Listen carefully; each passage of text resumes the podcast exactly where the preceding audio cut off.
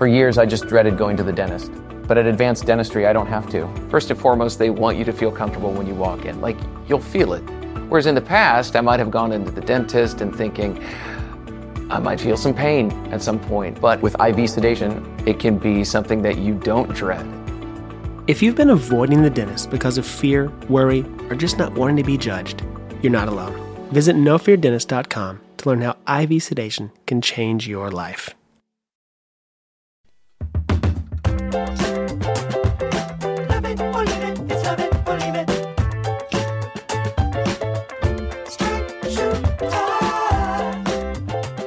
Welcome to Love It or Leave It, Vax to the Future. Vax to the future, love it, give me the news. Four years past, like an attack, our minds are battered and bruised. Our sensibility, civility, pushed right to the edge. Things that tipped the other way, we'd all be out on the ledge. But it's alright, it's okay, we're all doing fine. I got P T S D. We're all in therapy, buying edibles and cases of wine. Oh, say, can you see a new day is dawning? We're in good hands with Uncle Sam's little bro. Not the youngest brother with the pet iguanas in the basement. He loves the Bible but seems pretty cool. It's Papa Joe. Back to the future, love it, give me the news. Four years past, like an attack, our minds are battered and bruised. Our sensibility, civility, pushed right to the edge. Things that tipped the other way, we'd all be out on the ledge. But it's alright, it's okay, we're all doing fine. I'm eating noodles for breakfast. We're all in therapy, buying edibles and cases of wine. Oh, say, can you see a new day is dawning? And anything is possible, like universal basic income, daylight savings time ending, and a ramp wheel on the Senate floor. We're in good hands with Uncle Sam's little bro. He says folks way too much, but he seems pretty cool. It's Papa Joe. Back to the future, love it, gave me the news. That incredible song was by Chris Adams. If you want to make a Vax to the Future theme song, please send it to us at leave it at crooked dot com, leave it at crooked dot com.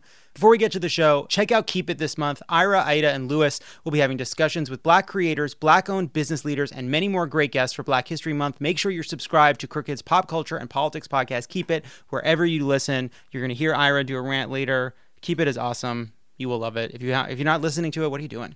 Um, and also, if you aren't subscribed to the What A Day newsletter, please check it out. It's written by Sarah Lazarus, who is hilarious. She It is an awesome recap at the end of every day to let you know what happened uh, uh, in the day's news. It is funny. It is insightful. You'll really like it. So check that out at crooked.com slash subscribe. Later in the show, we'll be joined by Ali Mattu, Aaron Ryan, Ira Madison the third, Uh, Travis Helwig stops by, and we play a very fun game with listeners. But first... he's an actor, comedian, and host of the podcast My Mama Told Me. Welcome back, returning champion, Langston Kerman. Yeah. We're yeah. Back. I'm excited. I can't wait. Let's get into it. What a week. Langston, as you know, we like to start these episodes with the worst joke we could come up with. Oh, I know. I'm excited to hear uh, how bad you can go. Let's do it. This is brutal. Business Insider is changing its name to Insider. Ever since this pandemic started, everybody's losing business. Okay. All right. You went cute, and uh, I, I appreciate that. I thought you were gonna you were gonna say something about minding their business, and and I was like, oh, we're getting a little edgy. But no, you were like, what is the family-friendly version of this joke? Well, it's just it's something about the word business. Mm-hmm. Just business. Jeff... Jeff Bezos announced that he will step down from his role as Amazon C E O later this year. Bezos is stepping down to focus on his true passion, collecting infinity stones. wants, wants to do this now. I recently uh, found out that he's he's got a whole space program he's working on. So of course he. Oh, that doesn't sound good. No, it's not. There's no way that's good. But he's sending people to suborbital space uh, for two hundred grand each. You can fly up to suborbital space. So you know he's got things to focus on. That's expensive. Yeah, no, it is. I'm gonna wait till it. I'm gonna wait till it's. You know, after a while, they'll bring it down to like one fifty. You know? Yeah, you want those Southwest discounts. Once those kick in, that's when you go. You got to go to space on an off weekend. Mm-hmm. Right. Go to space in the winter when uh when the tickets are cheaper. The winter. Oh, it's winter. Of course, the tickets to space are cheaper. It's winter out here. It's winter. It's bad weather. Bezos is stepping down to focus on his true passion, being a more ripped bald guy than J K Simmons. Mm. Is that true? J K's pretty buff. Um, that's why he's got to focus. Yeah, that's why. Our, that's why Jeff has to focus. Bezos is stepping down to focus on his true passion, completing the time machine through which he gave himself the idea for Amazon. That's weird. What if he doesn't do it? You know what happens? Oh, then he's just a dude with a weird eye. And he's just got to wrestle with that for the rest of his life and no money to help make it feel better. Yeah, he's got to invent Amazon. We're we're wrong. He deserves what what he has. one hundred percent we're wrong. He deserves every penny. Because otherwise he just has to look at that eye. And that's crazy. Amazon workers in an Alabama warehouse have complained that the company is posting anti-union flyers in the bathroom stalls, but if they don't want to see the posters, they should just pee in water bottles like they're supposed to. That's a pretty good one. I don't know. If you, if you don't want to see the posters, stop asking your robot boss for a break. If you don't want to see the posters, you should have never learned to read in the first place. That's not why we hired you, Amazon workers. They're, they've introduced this thing. It's called like the mega cycle or the mega death cycle, where there's a ten hour shift or that goes from one twenty a m to eleven twenty a m Mm. That is a brutal shift. Yeah, it's wild that we know. Do you know what I mean? Like, it's I know. wild that, like, we don't even know what Nike's doing in, in terms of their uh, secret sweatshops and all that. But we know exactly what's happening with Amazon, and nobody can do anything. It's it's a fascinating experience. On Groundhog Day at Gobbler's Knob in Punxsutawney, Punxsutawneyville did see his shadow, and so you know what that means. Six more years of COVID. Mm. Oh, I don't like that one no, at all. I don't that doesn't. Like that one. That doesn't feel good. I want to go outside.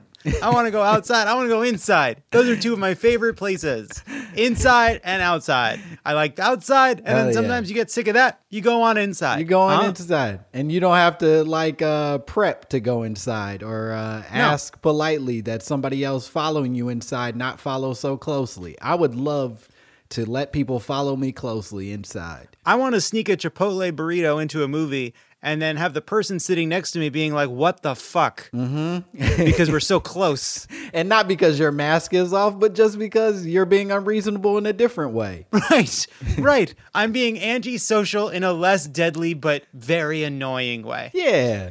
One time, uh, my friend Spencer and I, we went to a movie that we thought was going to be empty. It was like a Sunday afternoon, a movie that had been out for a long time. And so we did sneak in a pair of piping hot Chipotle burritos. And we got into the theater and we were like, oh, fuck, it's pretty full. Yeah. It's pretty full. And we sat down in our seats. We're the villains in this story, to be clear. We're the villains. We sat down in our seats and it, I was uh, I was like one next to the aisle, but the seat next to me was empty. Then it was uh, my friend, and then it was a stranger. And then the stranger turned to my to Spencer and said, would you guys at least mind sliding over? Uh. And, and Spencer went, nah, we're good. It wasn't right. No, I mean, my hands, right. are all, my hands are all covered in queso. I don't want to get up. I, I'm just going to chill. I'm going to chill right here. My dad every year uh, for my birthday would take me and my friends to the movie theater. And he would, uh, obviously, he's not paying for my friends. He'll pay for the tickets, but he's not paying for us to get snacks on top of that. And every year he would make us line up at the door, like twelve of us. And he would literally stuff every coat pocket he could find with various items, including like Pop-Tarts and fruit. fruit snacks and juice boxes. So we were all just little criminals that he was uh, marching to go uh, watch The Sixth Man together in theaters. Nice. Nice. Nice. I would. I had a pair of cargo shorts when I lived in New York, solely for the purpose of putting a Big Mac in one pocket and fries in the Jesus. other. Like two Darn. little gun holsters for a, a chubby kid. Oh, I love yeah. that. I mean, just appalling.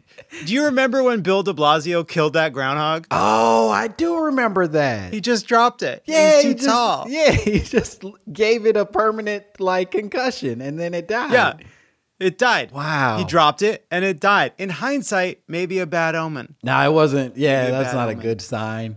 What does that mean for winter? Like now the groundhog sing all kinds of things and none of it's good. Yeah, it's uh, it's not great. It's not not a good sign for winter when the groundhog is dead. The groundhog sing the uh, crippling shadow of death, I think is is what it's saying. And uh, oh boy, winter is going to be a while this year. It's going to be a cold one. It's going to be a cold one. The groundhog uh, sees only grim death. Yeah. The D C police are investigating after a man told his apartment building that he had the COVID nineteen vaccine for sale, asking for five hundred dollars or best offer. Good news, they stopped him. Bad news, it, it was Fauci. uh, it was Fauci. It's been a real, real blow to his reputation. There were some leftovers. They told me I could sell them. I what? What do you want from me? The man's working hard for us. Let him get his beak wet. Russia's Sputnik vaccine has been proven to be safe and effective. I'm not doing it. I forgot. This is, they declared while waving a needle in front of Alexei Navalny. Oh, shit. Oh, that's fun. Ah, it's too dark. That's too much. I like it. There is something nice about them threatening as somebody's writing it down. That's nice. Data from the clinical trials of the Oxford AstraZeneca vaccine and the Johnson and Johnson vaccine show that they both prevented one hundred percent of hospitalizations after just a single dose. Can't wait. With a zero percent chance of hospitalization, I could finally get a trampoline. They figured they cracked it. Uh, you, you'll never go to the hospital. There's no reason to go to the hospital now, now that COVID's not on the table. All the other things that kill us, not a concern. Uh, Langston, have you ever seen the film Terms of Endearment? I have not. Starring Shirley MacLaine. I'm aware of it. I, I haven't seen it. You haven't seen the nineteen eighty-three James L. Brooks film starring starring Deborah Winger and Shirley MacLaine with a brief appearance by Jack Nicholson? I've covered all of James L. Brooks' other work, and I just missed that one. That's the one that I, I skipped. Well, in that movie, there's a famous scene where Shirley MacLaine is running around a hospital yelling to get a shot. Mm. And now we are all Shirley MacLaine running around demanding, give us the shot. And they won't give it to us. And um, now for a segment called I Try Not to Cry Because I Thought of Terms of Endearment. Oh, well, just, what did she want the shot so bad for? Was there a... Well, she's in pain. The daughter's in pain. It's a very sad film. Oh. It's a very sad film. Very sad. I got you. I'll cry right. I swear to God, I will tear up thinking about the film. Listen, I'm sold. You don't have to keep selling it. You, you're you're you keep trying to pitch this to me, lowering the price. I get it. I'm sold. I'm in. I've made the sale. I should just move on. But what if I told you? What if I told you that at first it's a movie about Jeff Daniels cheating on his wife? Okay, there it is. So it's not just sad, it's like messy, and then it gets sad. Oh, it's messy. It's messy, and then it's sad. Jack Nicholson plays, you guessed it, an astronaut. Oh, good for him. This is when he was still, like, balding and not, like, uh, fully committed to just being a weirdly bald guy? Yeah, no, he was, well, he was still in his um balding virile phase, mm-hmm. you know, where he would kind of constantly push the hair back. Yeah. You know, be wild, you know? It was like uh, he was he was pretending it was like sexual balding. It, it had yeah, like it a was. sexy it was se- sexual to balding. It.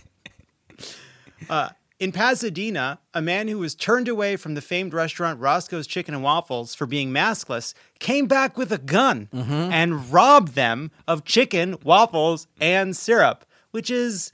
one way to get your picture on the wall, you know? I I think, I'll say it, I think he did uh, the best he could possibly do. They turned him away for not wearing a mask, and he said, well, I'm not going to inconvenience all of these people by sitting here and yelling and complaining about the injustices that I'm being met with. Mm-hmm. I'll return and get my chicken and waffles the only way I know how, which is through armed robbery. And I don't, it, it's a blameless crime. He, the man yeah, did nothing no, I, I, no, no villains, no heroes. Classic. uh, it's complicated. People are complicated. Gray area. Classic yep. gray area.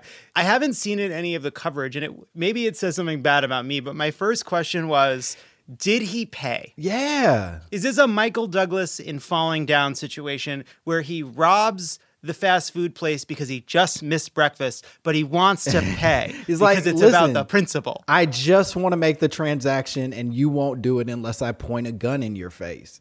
I had a different friend who uh, who asked if he returned with a mask on this time when he held them at gunpoint.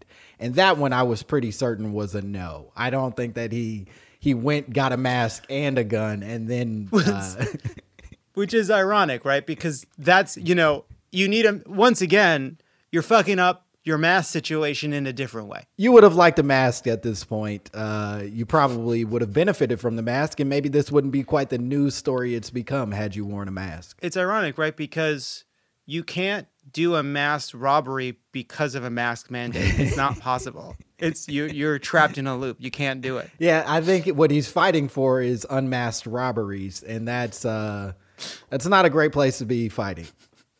Meanwhile, the Biden administration will begin shipping vaccines directly to pharmacies this week. Shout out to the first person who goes to C V S Stone looking for shampoo, a single serving container of hummus, and two vitamin waters for the price of one, only to luck into getting a soon-to-expire dose of Moderna. We here at Love It or Leave It salute you. That is pretty cool. You go to get some LaCroix and you just end up getting a, a vaccination? Yeah. That's huge. That's that rules. You're just like, I'm just here for a bag of chocolate-covered pretzels uh, that were near the register and Advil.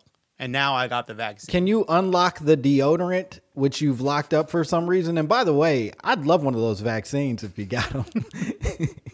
Hi, little, um, I want the one with six blades. I don't know why. Yeah. And, and some Pfizer. Does Pfizer make both? I don't know if Pfizer covers both of those, but yeah, I'll take the Pfizer brand all the way through. Do you have to, do they have to, un- I bet they have to unlock both. Yeah, maybe it's the same key. It. It's probably the same key. Yeah. Now I'm waiting for a manager to unlock the thing with the vaccine. And she Ugh. stares at you a little mean because you've inconvenienced her. She was in the back watching YouTube videos. It's like, don't blame me, blame society. Mm-hmm. Why is all this shit locked up, you know? Senator Joe Manchin said on Tuesday that he doesn't support increasing the minimum wage to fifteen dollars an hour in the coronavirus relief bill, and that means we can't pass it because Democrats can't afford to lose a single vote, which means the bill can only be as liberal as our most conservative members will allow, just like how a lone picky eater can force an entire family to eat at Bland Andy's House of Buttered Noodles. Ever been to Bland Andy's? You're, yeah. you're a man who understands politics far better than I do. Why does Joe Manchin get to call himself a Democrat? Like, he doesn't like Democrats. He doesn't really vote with Democrats. Why does he get to keep using that tagline?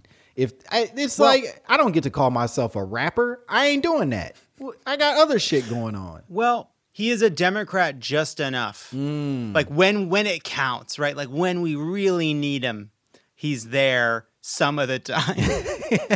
Which is better than Republicans, which are there zero percent of the time. I got you. So it's like uh, I think it's more like when Eddie Murphy put out that album. You oh, know? this he's a party all the time kind of uh, Democrat. Democrat. Yeah, he's a party all the time Democrat. I got whatever you. that means. Yeah. Well, that was the single of Eddie Murphy's album was "Party All the no, Time."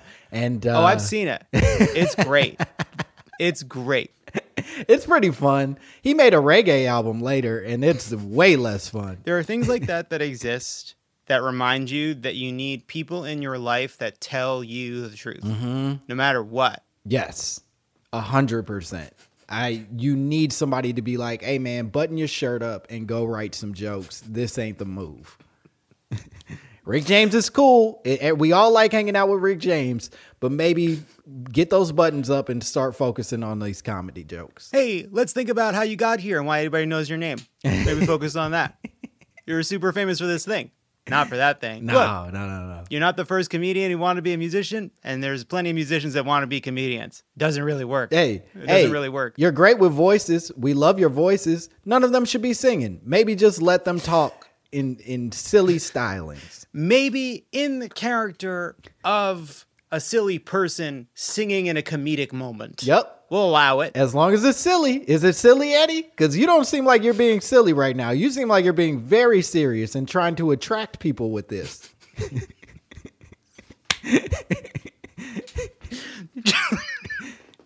Are you trying to tell us you, you want us to be taking you seriously right now? Because that's a mistake. Are you trying to make me horny, Eddie? Because if you're trying to make me horny, I'm, I'm out. I'm out. This is a Weird Al Yankovic thing we're in. All right? If it's not, we're out. We're out. This week, House Democrats announced that they would take a vote to strip Representative Marjorie Taylor Greene of her committee assignments. It was either that or taking her out with the space laser, which was an option. I like that. Chag Sameach, Marge. Welcome to the Festival of Lights. I guess I'm wishing her a happy, happy festival. Yeah. Hitting her with the space laser yep. from the Jews. I like that. In a private meeting, Greene then was greeted by a standing ovation by half of the Republicans in private, so not like for show, like they were just super pumped to see her. Whoa. And then the next day she went to the floor to defend herself, and she said this. I also want to tell you nine eleven absolutely happened. I remember that day crying all day long, watching it on the news. Whoa. Yeah. Yeah. Think about how fucking far gone you are, mm-hmm. that you are on the floor of the U S Congress being like, just to clear, just to set the record straight, I do believe that nine eleven happened. She's, that doesn't mean she doesn't think it was an inside job. No. You know? She's like, it, it happened for sure. Those were not digitally uh, uh, falling buildings. Those were real falling buildings. Those lives were actually lost. And then some person in the back just stood up and slow clapped her real good as she finished. Like, you, she nailed it. nine eleven did happen. I'm sorry, Democrats. What do you disagree with? Your rebuttal? Go ahead, Nancy. I'd love to hear your rebuttal on this one. Let's hear some cancel culture, because nine eleven happened. Oh, now you can't say nine eleven happened. Huh, A O C. That's a pretty good argument. I think that is how you win. It's a very Adam Sandler, this is how I win moment, is, is you just say nine eleven happened. It's so dark. On the other side of the Republican Civil War, uh, Liz Cheney, she voted to impeach Donald Trump, so House Republicans tried to oust her from leadership. She kept her vote by a vote of one forty-five to sixty-one. So roughly the same number of Republicans voted to overturn the election as supported Liz Cheney for impeaching Trump for trying to do the same thing. And that means, Langston, that there are a bunch of Republicans who voted to overturn the, re- the election and then voted to support Liz Cheney for impeaching Trump for trying to overturn the election. Do you know how far gone your party is when the devil on your shoulder is Donald Trump and the angel on your shoulder is Liz fucking Cheney? is, is Dick Cheney's third heart. Yeah. It Like, the devil in me thinks we should destroy our country, but the angel mm-hmm. in me uh, thinks we should destroy other countries. The kid in me loves racist, anti-Semitic uh, Facebook posts, but the adult in me wants to bomb Iran, you know? Let's grow up and start a war already. Cut it out with all this infighting. We've got real people to murder. I love it. This is great. Langston, so good to see you as always. Thank you so much for being here. It was great seeing you. When we come back, I talked to Doctor Ali Mattu about this moment uh, in the pandemic and some tips for how to uh, get through it. Hey, don't go anywhere. There's more of Love It or Leave It coming up. Ready for an amazing deal? BreezeLine's fiber-powered internet starting at nineteen ninety-nine dollars per month offers the reliability you deserve and security you can trust. Whether you're streaming, gaming, or working from home, we've got all your needs covered with speeds up to one gig and our two-year price lock guarantee. This deal gets even better with two free months of internet, free equipment, and free Wi-Fi your way to protect against cyber threats. Act now. Terms and conditions apply. Offer expires July eighth, twenty twenty-four. Learn more at breeze line dot com.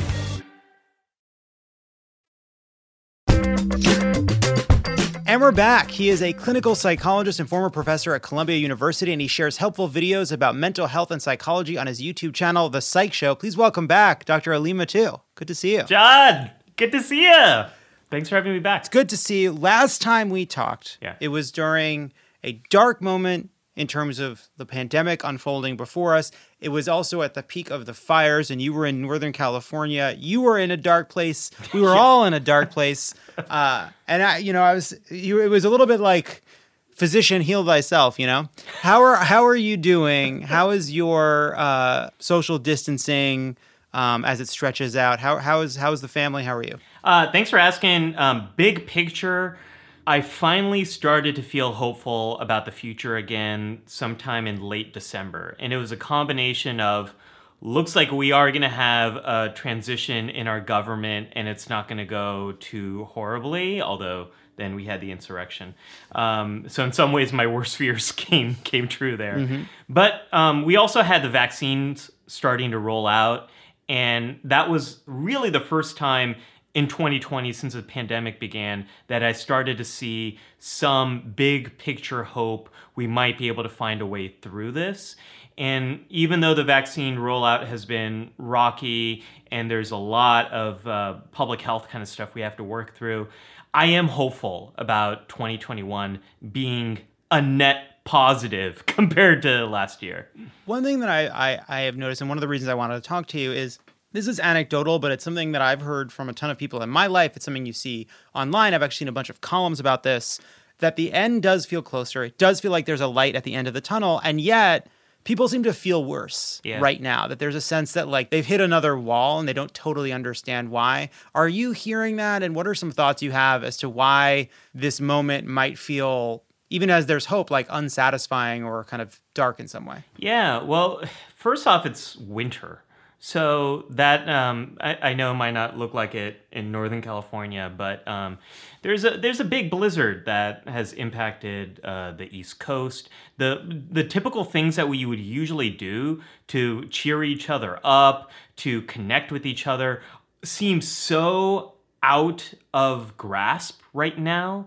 Being able to go to someone's home and hang out and be warm, it, it's still dangerous to do those kind of things. Um, we've got the vaccines, but they're not, they're out of reach for so many different people. So yeah, there's big picture hope, but the day-to-day challenges of our lives haven't changed much. We still have high rates of infection. There's still the exact same social distancing and safety guidelines are, are in play. It's still very hard to connect with people. Oh, we still have these freaking, I'm so tired of Zooming with you. I would so much rather just yeah. hang out and have this conversation face to face, but that's still out of reach. So it, it's it's a lot of that. We, we know that... Um, The first half of a prolonged period of isolation and distancing is always harder than the second half. That's true of scientists stationed in Antarctica. It's true of astronauts on the space station. We don't even know if we're in the second half or not yet. Like, we don't have a timeline. We don't know when this thing is going to end. And you have new variants coming up, which are um, kicking up all, a lot of our uncertainty. So in some ways, we are so much more forward than the last time we spoke. And in other ways, nothing's changed. Right. Well, one thing that has changed, and I was wondering what you thought about this, which is that the threat from the previous administration is gone. The fear that this person won't leave, that the election won't go the way we want. We ended up with the, uh, you know, one of the best case scenarios. Yeah. Do you think part of this is this sort of source of adrenaline and attention kind of being removed? The days following uh, Trump's ban from Twitter and later Facebook and other social media platforms, I don't know if you felt this, John. I felt like I could just breathe a little bit. Like I had a sigh of relief. He wasn't all over the news. He wasn't the main story. Like the random shit Trump was saying on social media wasn't what was filling up my mind with anxiety.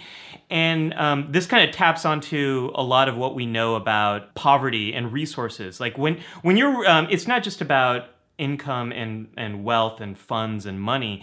But when your mind is really focused on one thing you don't feel like you have enough of, um, it focuses completely on that. Like when you're hungry, all you can think about is hunger, and everything else kind of, uh, you, you let everything else fall apart. Many of us don't have enough time, so we we focus so much on our work, and we don't do our laundry or don't do anything else. Like we can't focus on solving the other problems. Similar thing was happening with the Trump presidency. There was so much fear and uncertainty and, and anger about what the administration was doing. It was absorbing all of your attention and all of your resources. And now that that administration is gone, and every day isn't full of, can you believe what Biden said? And is like he actually going to do that thing? Like we have a bit more attention to focus on other things. Like, especially those of us who might have been in some kind of vulnerable community or or identify with a community that was challenged or put at risk by the Trump administration, like all of our attention isn't dedicated to following all the crazy stories that are developing out of that. We can breathe a little bit and focus a little bit more on other things. I ate thirty-three out of thirty-six Oreos. Uh, from a box of Oreos in a twenty-four hour period. Uh, what do you think that means? Well, uh, two questions. One is, were they the Lady Gaga Oreos? Because no, they weren't. Yeah. They were just normal. They weren't even double stuffed. They were classic, normal, good old-fashioned American Oreos. Yeah, yeah. Doctor. Yeah, um, those are those are good. I like the the like dipped ones where it's an Oreo, but then it's like dipped in more chocolate. It's it's just like completely wrapped. Mm-hmm. Um, but that's a different podcast entirely. Um, what what does that mean? Um, when we are really full of intense emotions, sometimes we go back to the things that reliably provide us comfort, and that's totally okay, and that's totally good, um, as long as it's not something that's happening like every single night. Right. I say that, but like I have been going to my own like Sour Patch Kids as a source of uh, of comfort for myself often. Um, it, it's it's really just like finding ways to kind of soothe your body down when it's when it's been at such a high, not like a good high, like a high anxiety for so many different reasons. Yeah. I'm surprised by how many nights in a row I'll say, you know what? You deserve dessert today. Today's a day that you've earned a dessert. It's like every day, I didn't do anything that special today. I just got through today. Um, thank you so much for your time. Before I let you go, I did want to ask, it feels like we're we can see the end, but there's no date certain. It moves around. We hear there are variants, then we hear the vaccine's effective.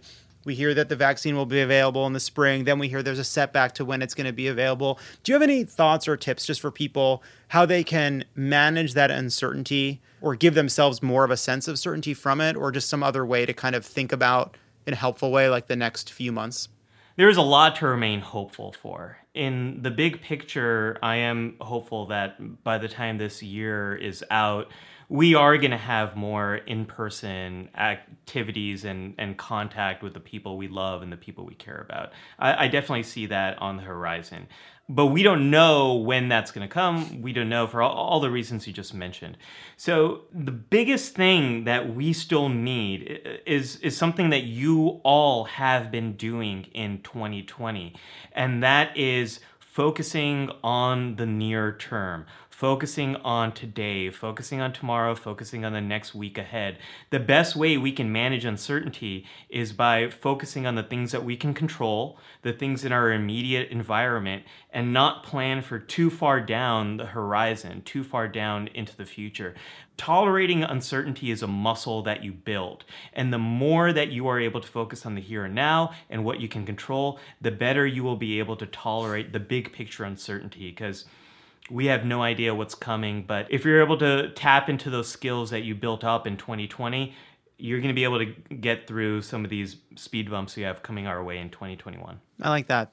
Uh, tolerance for uncertainty is a muscle you build. Doctor Ali Mattu, thank you so much for talking to us. Hey, my pleasure. And uh, if you find those Lady Gaga Oreos, please send them my way, because I've been looking. I know people, I haven't, I got to track them down. I'm sure they taste great because Oreos are great. That's the thing about them. Yeah, I never met an Oreo I didn't like. They, they're always delicious. Thanks, John, for having me. Thank you to Doctor Ali Mattu for joining us. When we come back, we uh, challenge some listeners on the hobbies they started but did not finish. during this time of social distance. Don't go anywhere. This is Love It or Leave It, and there's more on the way. Stay connected this winter with this unbeatable deal from BreezeLine. Get reliable, fiber-powered internet for just nineteen ninety-nine per month with all-in pricing for two years. But that's not all. Your first month is on us. This deal gets better with a free modem and installation along with free Wi-Fi your way whole home coverage. Safeguard your network from cyber threats and keep all your devices connected and secured with this amazing offer. Act now. Terms and conditions apply. Offer expires March third, twenty twenty-four. Learn more at breeze line dot com. And we're back. So we are just weeks away from the one-year anniversary of quarantine, and boy, are my weed gummies tired. Eleven months is long enough for most of us to admit that our pandemic hobbies didn't really pan out. The herb garden didn't grow. The sourdough didn't start. Your time with Infinite Jest turned out to be finite. So we wanted to hear all about the bikes you bought but never rode in a segment we're calling, Oh, Right, I Was Never Going to Use This Time Effectively. Who the hell was I kidding? Now let's stream some dumb shit.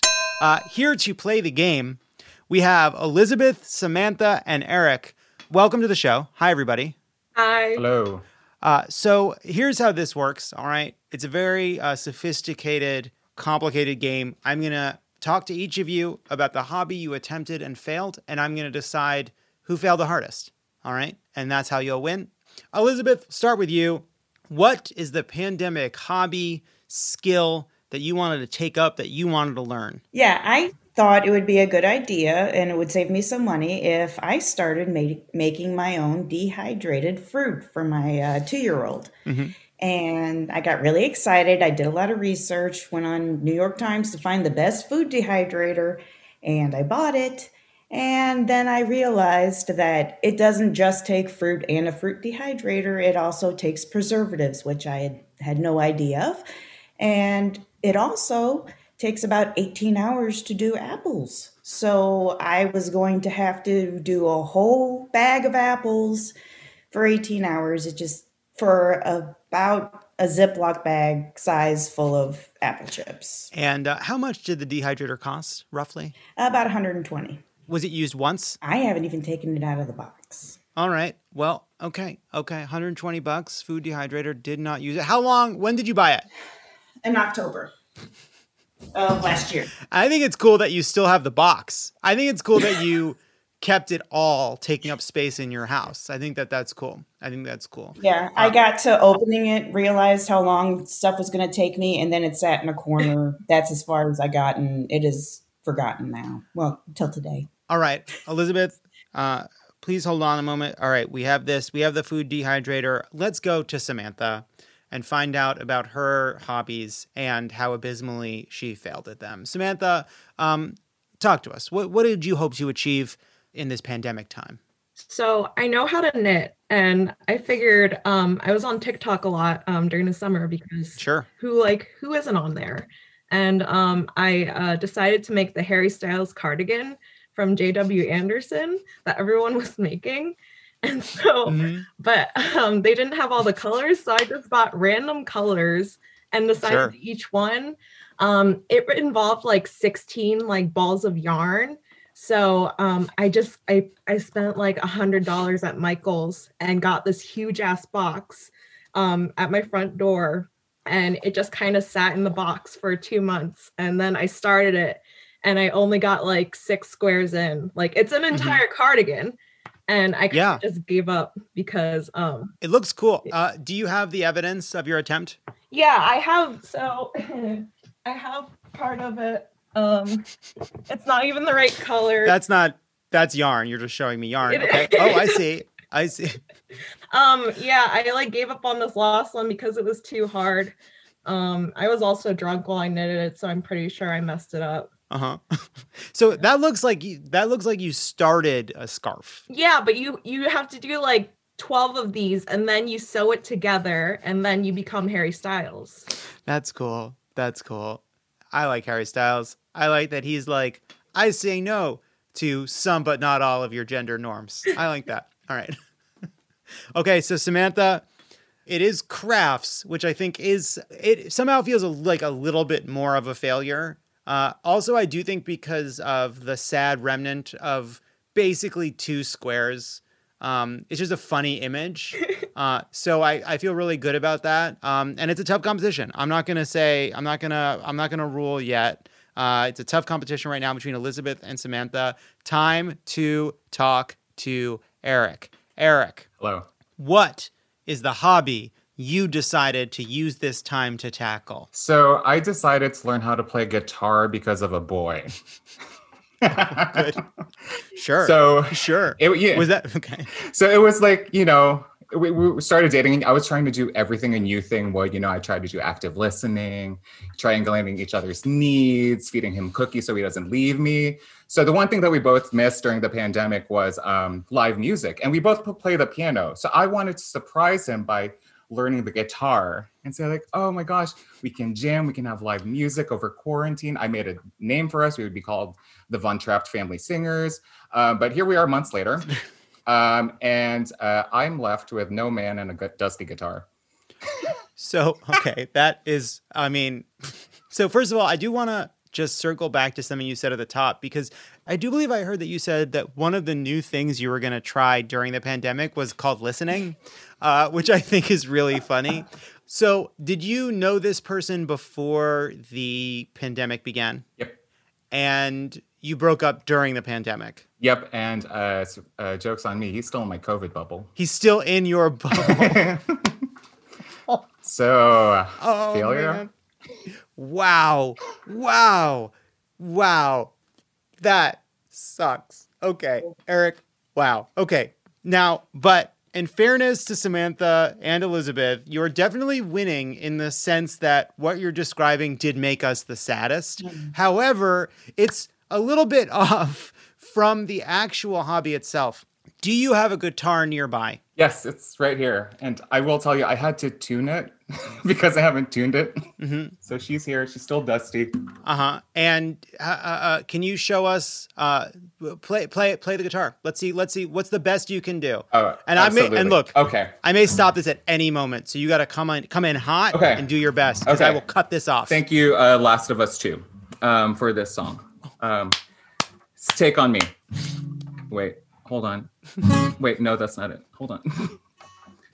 Okay. So far, yeah, you're pretty bad. Oh, that's...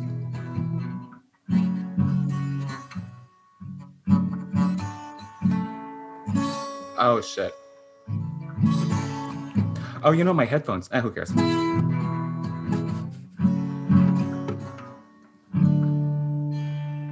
I can sing if you want. No, I'm not going to do that. Well done. Elizabeth, Samantha, let's give some applause for Eric. That was great. Thanks. Thank you. So, um... Oh, shit. There it goes. Wait, I I don't... I didn't uh, buy a guitar stand. Sorry, I'm just sort of reeling from what I've learned. Um, uh, all right, I am prepared now uh, with the winner of the game. It, uh, our second runner-up for the dream of dried fruit and the failure to make it in her home for her family is Elizabeth. It is truly sad that you bought a fruit dehydrator and did not dehydrate any fruit. Uh, your hope of making something akin to healthy fruit roll-ups was admirable, but you failed. Uh, and for that, we salute you. Our first runner-up, with her desire to see a piece of clothing in the world and then decide to create it in her own home during this difficult time, and then completely failing.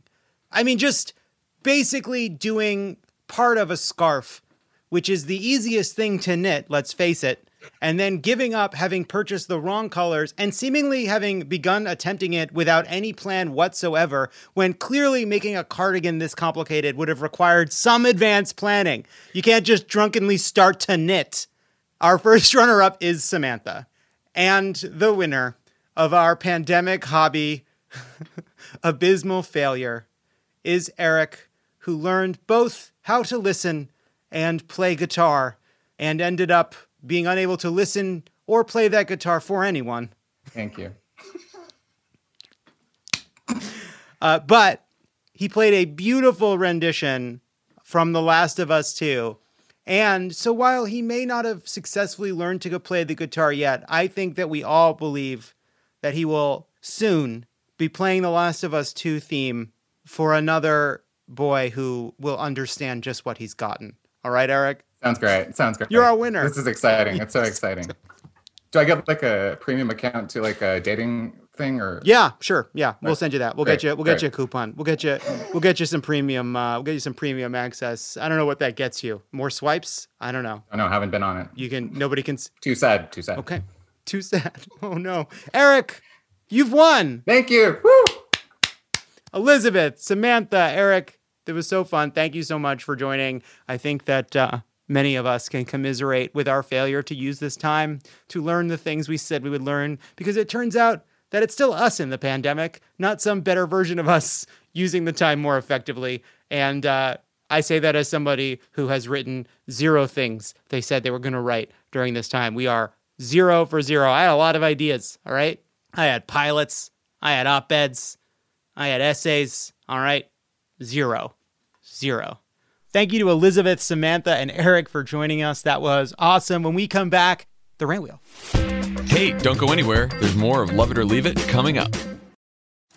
Hi, it's Martha Stewart. You know, I spend a lot of time thinking about dirt. At three a.m., at all hours of the day, really. What people don't know is that not all dirt is the same. You need dirt with the right kind of nutrients. New Miracle-Gro organic raised bed and garden soil is so dense, so full of nutrient-rich, high-quality ingredients. Miracle-Gro is simply the best. And we're back. Now it's time for the rant wheel. You know how it works. We spin the wheel wherever it lands. We talk about the topic. This week on the wheel, we have Space Force, Emily in Paris, Lamar Odom versus Aaron Carter, PlayStation five, Oreos, Valentine's Day, Super Bowl ads, and cooking at home. We're going to do things a little differently on the rant wheel this week. So you're about to hear rants uh, from me, from Langston, from Aaron Ryan, from Ira Madison, from Travis. And, um, you know, that's it.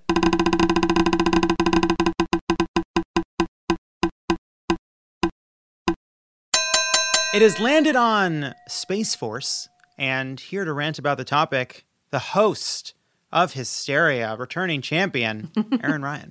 I didn't realize that this was a contest. It's a contest. I thought this was just... Life is a contest. It's nice to know that I'm a champion, though. I have, my trophy must have gotten lost in the mail. Okay, so I'm here to rant about Space Force. So here's why I'm ranting about Space Force. A couple days ago, one of the kind of wild-eyed Trumpist grifters tried to stoke up the outrage cycle against the White House press secretary, Jen Psaki, by sending the following tweet. Jen Psaki mocked our service heroes. There's nothing funny about the Space Force. Au contraire, grifter. Everything is funny about the Space Force because objectively bad ideas that stupid people love are funny. Um, so I know a lot of people have pointed out that Space Force is stupid um, because there's been a sort of drip, drip, drip of like, bad ideas that have come out around this new branch of the military. Um, but this Trumpland grifter tweeting that about Jen Psaki really gave me an opportunity to kind of put all of those drips together into an ocean of stupidity. Okay, so first of all, mm-hmm. This Space Force logo is bad. It's ripped off directly from one of the Star Treks. I don't know which Star Trek because mm-hmm. I don't watch the Star Treks. Nothing wrong with watching the Star Treks. I just personally don't want to trek through the stars, but it's a direct ripoff, and it is very, very silly. Um, second, the name is bad. Like conceptually, the title sounds like something a six-year-old boy would come up with, and it also kind of brings to mind like, what are we forcing in space? What is the point of a space army? Mm-hmm. Have we declared war on the moon? Did President Trump watch the movie Alien and think it was a documentary like he thought Sicario was a documentary about crossing the border? A lot of questions about why we're calling it Space Force. Sicario, just starting to Sicario is a documentary about what happens when the lead character in a movie doesn't do anything. Sorry, go on, as you were saying. I mean, I've fallen asleep in it three times, so I'll take your word for it. Um, okay, so so third, the people in the Space Force are called Guardians. Mm-mm. Guardian. Okay, first of all, there's already a movie about people in space who are Guardians, and it's called Guardians of the Galaxy, which is a better name than Space Force. Um, but also, like, the word Guardians, it evokes protection, and I'm trying to think of something that could come from space that could hurt me or Earth that a person could stop. Literally nothing. A comet? What are you going to do with that, Space Force? A sunstorm? You're going to fly into the sun? You're going to stop it from interfering with the magnetic field? You're going to uninvent magnetism? It's like if all the women in the military were declared a new branch of the military and called uh, the Bitch Squadron. Or, that sounds cool. No, I actually I would probably join the Bitch Squadron, but that sounds good though. Or if all the Navy midshipmen who went in submarines were renamed the Wet Boys, the Space Force. Still, you're still you're not. You're just coming up with good ideas. I think the Wet Boys would be funny. I would want to be We're friends with a mm-hmm. with a wet boy. But here's the thing. Space Force already exists. It is part of the Air Force, just as the Wet Boys are already in the Navy. Uh, we do not need another distinction and another way for us to funnel money to the military that A, doesn't make us any safer, B, doesn't benefit any members of the actual Space Force.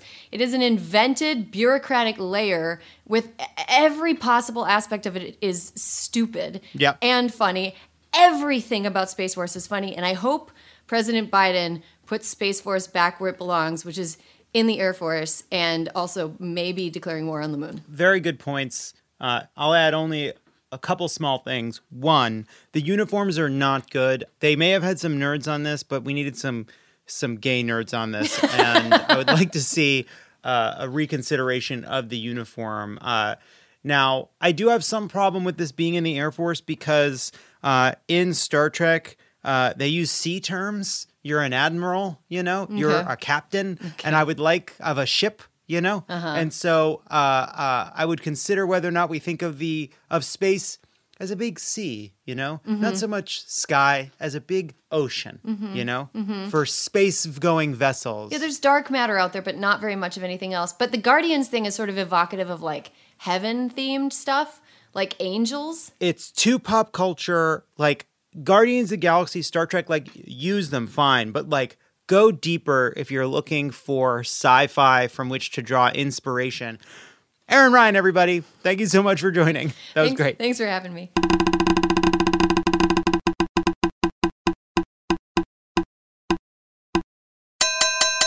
It has landed on Emily in Paris, here to rant about the topic, host of Keep It. Ira Madison the third, returning champion, returning champion Ira Madison the third, lest I forget. Hi, John. Returning champion? Yeah. Sure, why not? I've won the rant wheel before. There were prizes. I didn't get one. Well, everyone takes this compliment and is like, where's my trophy? It says something about our generation. Or my parachute Word. Gift card. All right, all right. Well, all right, Emily in Paris.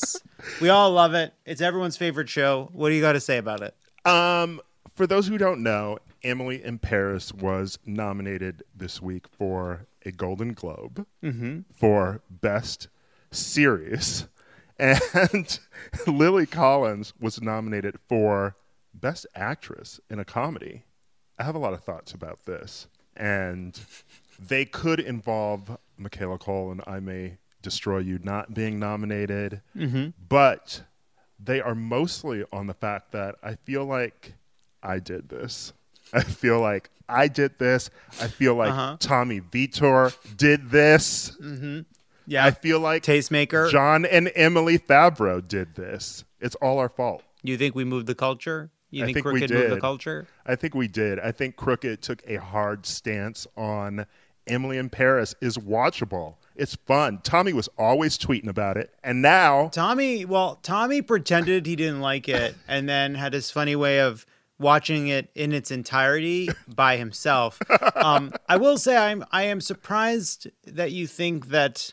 Look, you tell me that we've got some pull with Emmy voters. I'll believe you, but why? I don't know about our pull with the Hollywood foreign press. Okay, so this is I have to explain this because it goes all the way to the top. Wow, follow the now, uh, Ira Anon. Who does the Hollywood foreign press love? Stars. Who have they gifted before? Mia Farrow. Who do wow. they love? Wow. Mia Farrow and her family, Ronan Farrow, mm-hmm. your fiance. This is all mm-hmm. to get to Ronan. You bet. That's that why they voted for Emily in Paris. That really checks out. Does um uh, just to apply your theory, can you also make that theory apply to uh, the film The Tourist, starring Johnny Depp, previous uh, honoree of the Hollywood Foreign Press? Mm, you know, I don't know. Crick, Cricket's not responsible for that, though. It's before our time. It's before our time. Uh, Although I do support mm-hmm. accolades for The Tourist because it does star my favorite white woman, Angelina Jolie. I just remember that there's, I never saw The Tourist, but I just remember that there's some kind of unholy twist in it that does not make any sense. That's all that I know about the Johnny Depp, Angelina Jolie two-hander, The Tourist. Yeah. I've never actually seen it because I love her too much to watch it, but no one has, yeah. I support that for her. But this is what the Globes do. They nominate nonsense. Aaron Taylor Johnson has a acting trophy for Nocturnal Animals.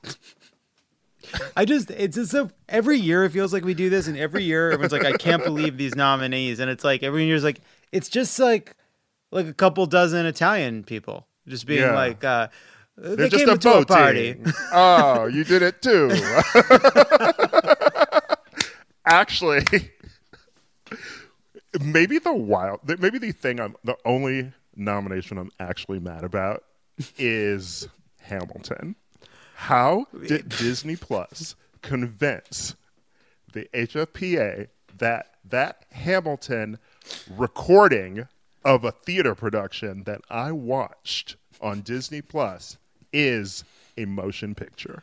I mean, it is. Is it? It is. Look, I. You, it's the, a live special. It is, it, a is a live special. Special it is a live or ver- special slash variety show. Yes, it, it is. That's right. It's an event. It should be nominated alongside. It should have. If it should, it should have to fight against Grease Live. Yeah, you know, or Carpool Karaoke. All right, let's spin it again.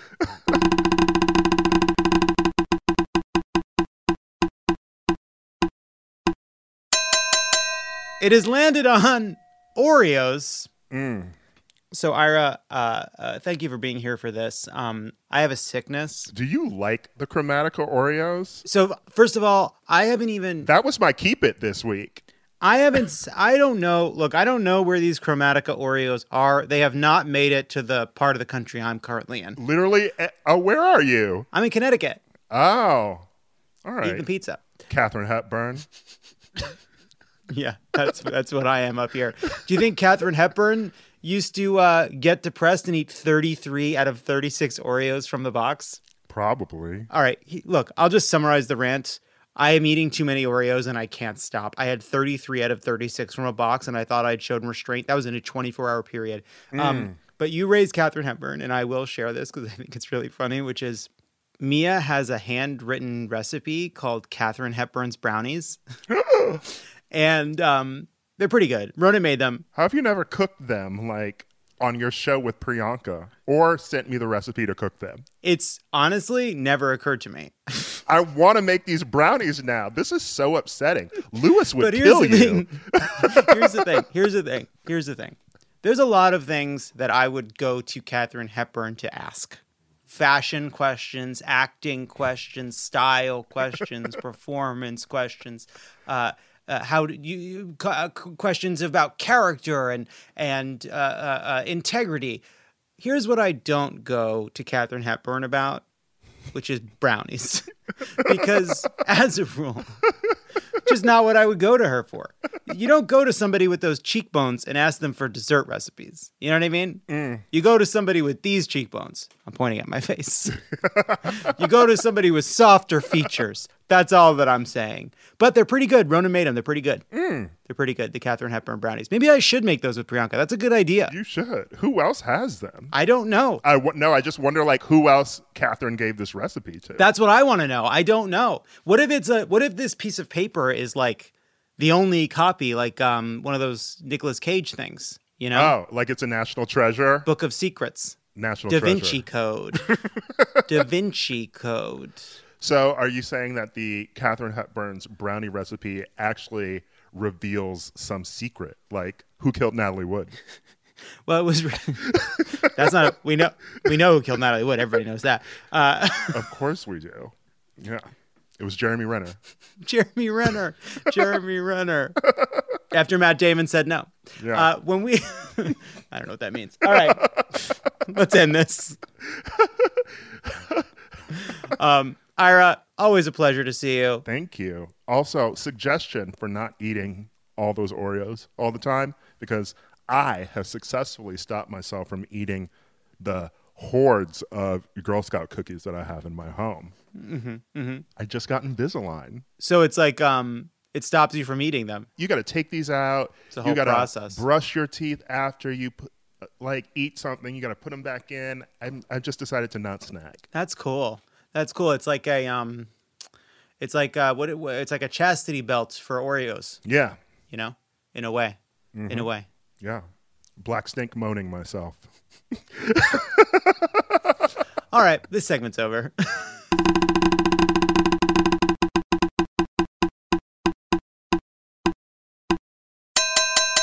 It has landed on Lamar Odom versus Aaron Carter.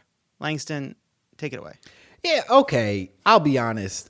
Everybody's been focusing their attention on the insurrection, and I feel like this is a much bigger issue. I think that that mm-hmm. in truth, this is this, listen, Jake uh, Paul mm-hmm. knocked out Nate Robinson in two rounds and, and laid him to the ground in a way that black people are going to struggle with for centuries to follow. Like this is this is something that's going to go down in our history books. And now there's a new trend that's popping up where a bunch of uh, filthy white boys are are preparing to now take on our greatest athletes and somehow prove that they are more athletic, more capable, uh, and especially better fighters. And my fear is that this is actually going to end up in a devastating way for Lamar Odom. Despite being six nine, six ten, and uh, a former N B A champion, he might in fact get knocked out by, by what's his name? Aaron, Aaron Carter. Carter. Yeah, yeah. Aaron Carter of all of all people, not even the best Carter. Aaron Carter is going to knock out Lamar Odom, who's overcome so much. He survived fucking strokes and crack addiction, and now he's going to get knocked out by Aaron Carter, and only the black community is going to be left to suffer through this, and it's all going to like get, you know, Dana White's going to get paid off in it. I don't know. It's just, it's very upsetting. I'm not sleeping well. He could win. He could. Lamar Odom could win, but there's no, what is the win here? Aaron Carter is my height and and unwell. He his family doesn't speak to him anymore. He's he's what QAnon people are afraid is inside of the Wayfair cabinets. Like we we are not. Aaron Carter is not. Uh, uh, uh, there's no victory in knocking out Aaron Carter. Right. Right. What what do you win? What do you win? You're supposed What's to win. win here? You're supposed to beat him. Yeah, you're a giant. He's supposed to be in a Wayfair cabinet that you build yourself. Somehow. He just arrives on top.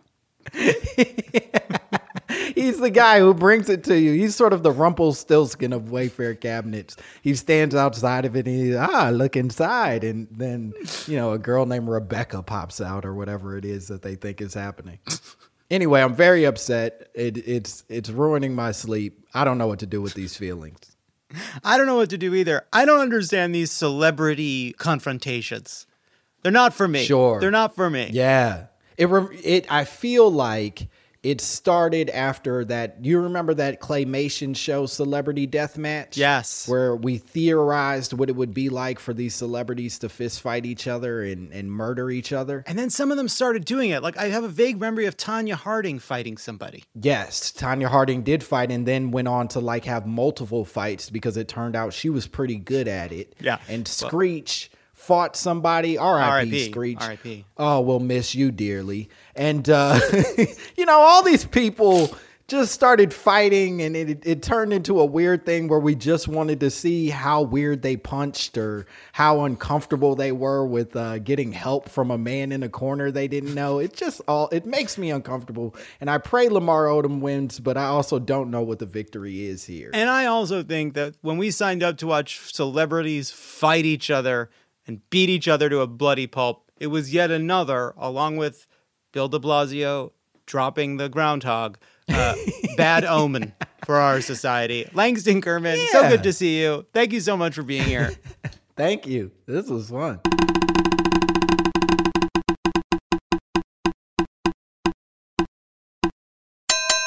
It has landed on Super Bowl commercials, and uh, here to rant about the topic, it's Travis, Travis Helwig. Hi, Travis. First of all, I'm not the person who started that fire, and it's one of my...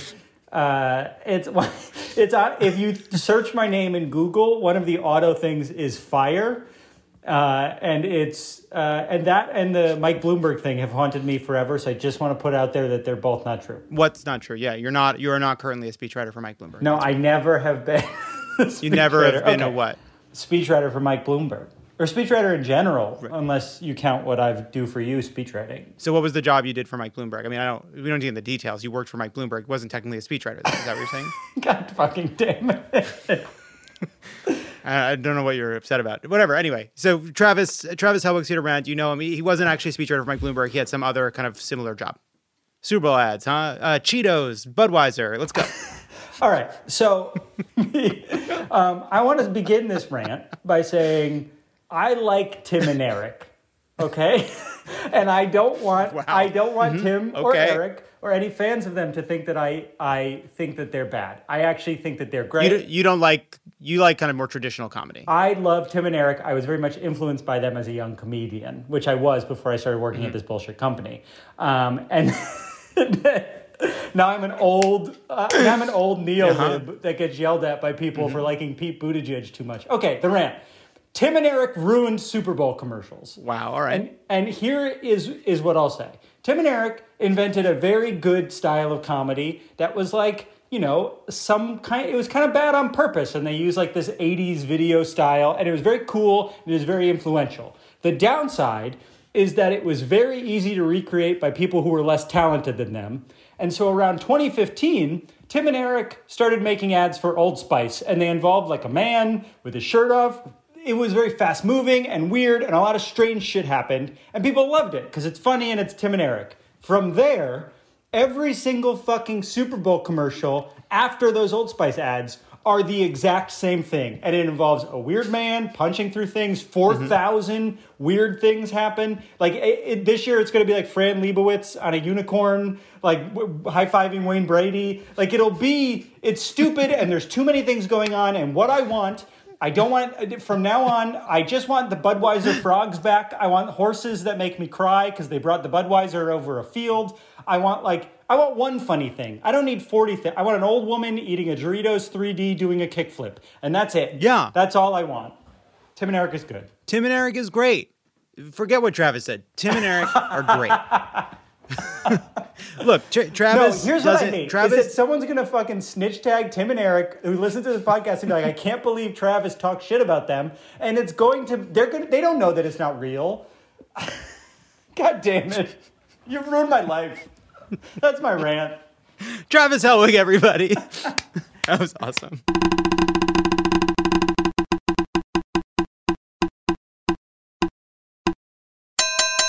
It has landed on PlayStation five. I have waited to talk about this because I felt fortunate to have a PlayStation five because I got very lucky and someone sent me the link to get one at the exact moment it was possible for me to get one, and they've been quite scarce. That's how you got the vaccine, right? That's also how I got the vaccine.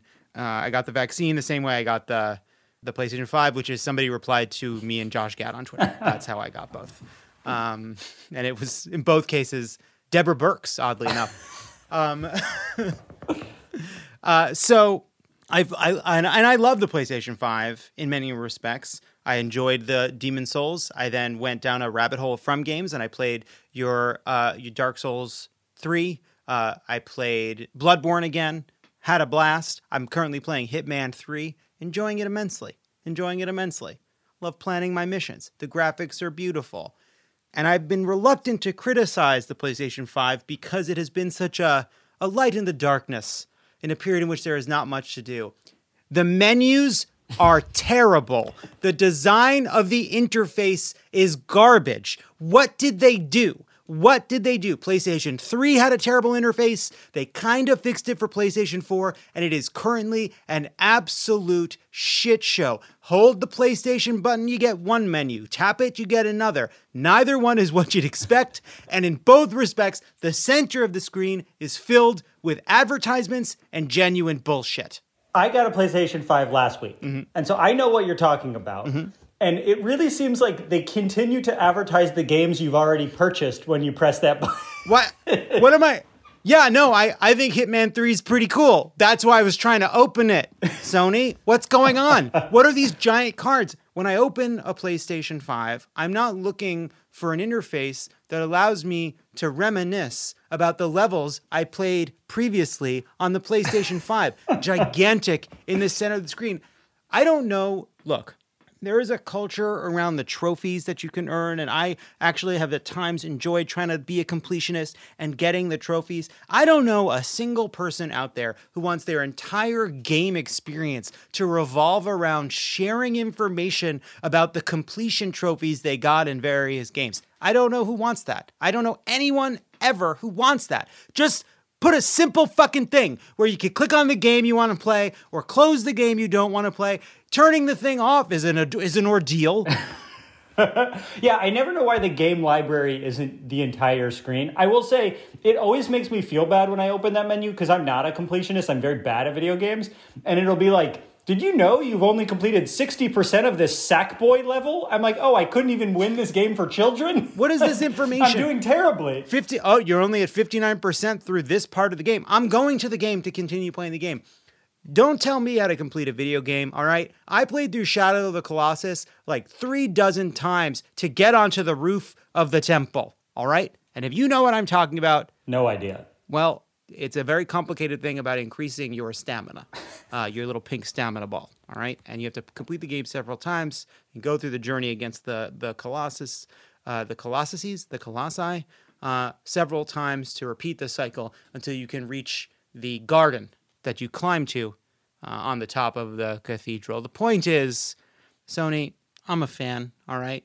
I'm not an Xbox person, all right? I'm a PlayStation person. You got me. Fix the interface. Let's do an update. Let's do an update.